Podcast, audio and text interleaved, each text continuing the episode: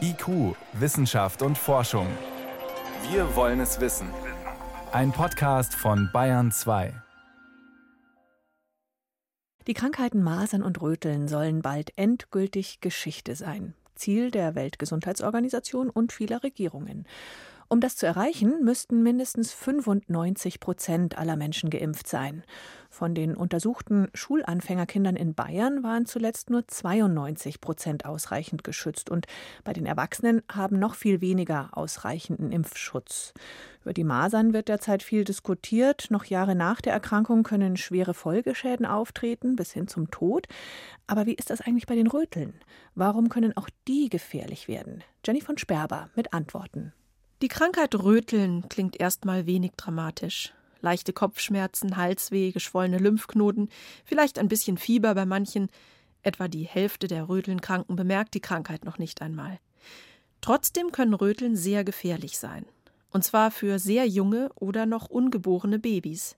Eine Rötelninfektion während der Schwangerschaft endet für das Kind manchmal tödlich.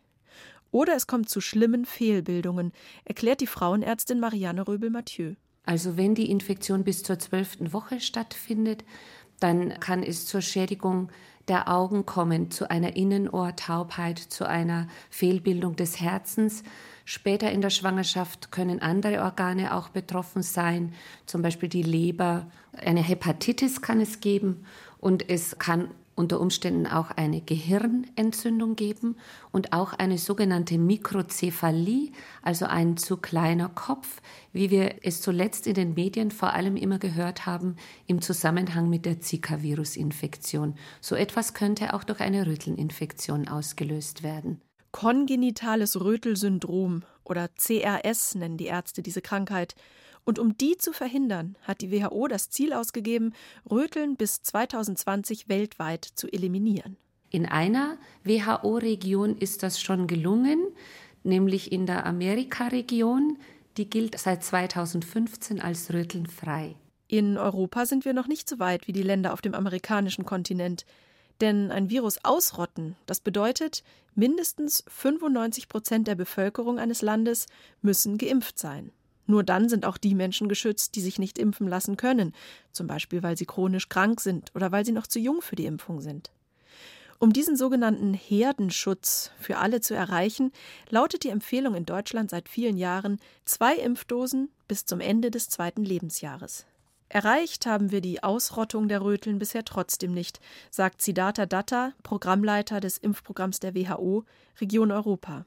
Insgesamt 53 Länder zählen zu dieser WHO-Region von Portugal bis Usbekistan. According to the data that uh, we have by the end of 2017 Unsere aktuellsten Zahlen sind von Ende 2017 und da gab es 37 Länder, die beweisen konnten, dass sie die Röteln eliminiert hatten.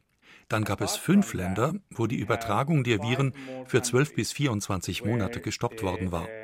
Uns bleiben also elf Länder, in denen die Röteln noch endemisch sind. Das heißt, dass die Übertragung hier noch nicht für mindestens ein Jahr gestoppt werden konnte.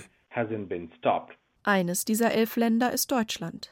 74 Rötelnfälle wurden bei uns im Jahr 2017 noch gemeldet. Mehr als 80 Prozent davon bei Menschen, die keine zweite Impfdosis erhalten hatten. Dabei ist ein vollständiger Schutz schon im Kindesalter wichtig, um alle zu schützen. Die Rötelnimpfung ist insofern eine besondere Impfung, als der Impfstoff aus abgeschwächten Lebendviren besteht, die zwar vermehrungsfähig sind, die aber nicht infektiös sind.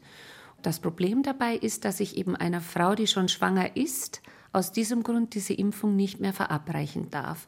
Das ist einer der Gründe, weshalb ich als Frauenärztin mich sehr stark darum kümmere, dafür zu sorgen, dass Frauen im gebärfähigen Alter oder bevor eben eine Schwangerschaft eintritt, möglichst einen vollständigen Impfstatus haben. Eine Impfpflicht einzuführen, wie es derzeit für die Masern diskutiert wird, ist für Röteln bisher kein Thema. Sicher auch, weil es keine größeren Ausbrüche mehr in Deutschland gegeben hat.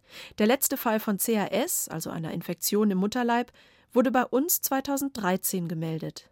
Hedwig Roggendorf von der Impfberatung im Münchner Klinikum rechts der Isar hält eine Impfpflicht auch gar nicht für nötig. Sie bedauert vielmehr, dass die früheren Schulimpfungen von Röteln aus Kostengründen eingestellt wurden. Ich bin auch gegen eine Impfpflicht. Ich meine, wenn es eben auch wieder Schulimpfungen gäbe, wie es ja auch in Australien, auch in England, in Skandinavien ist, würde das auch gut funktionieren. Man muss einfach wirklich niederschwellige Angebote machen, weil die meisten Menschen in Deutschland wollen sich ja impfen lassen, aber viele vergessen es einfach. Ausgerottet sind die Röteln bei uns also noch nicht. Aber wir sind auf einem guten Weg dahin, dass die Allerkleinsten in der Gesellschaft und damit auch ihre Eltern vor den gefährlichen Viren vollständig geschützt sind.